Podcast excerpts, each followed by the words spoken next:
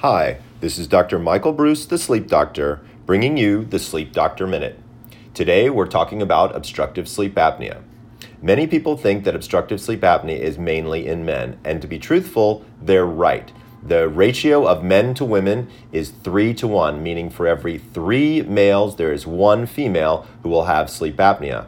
However, this ratio changes dramatically when women reach menopause, where they have a tendency to gain a little bit of weight and there's a significant hormone change. At that point, the ratio becomes one to one. So, for the ladies out there, you may want to start looking if you're going through menopause and see if you could have untreated sleep apnea.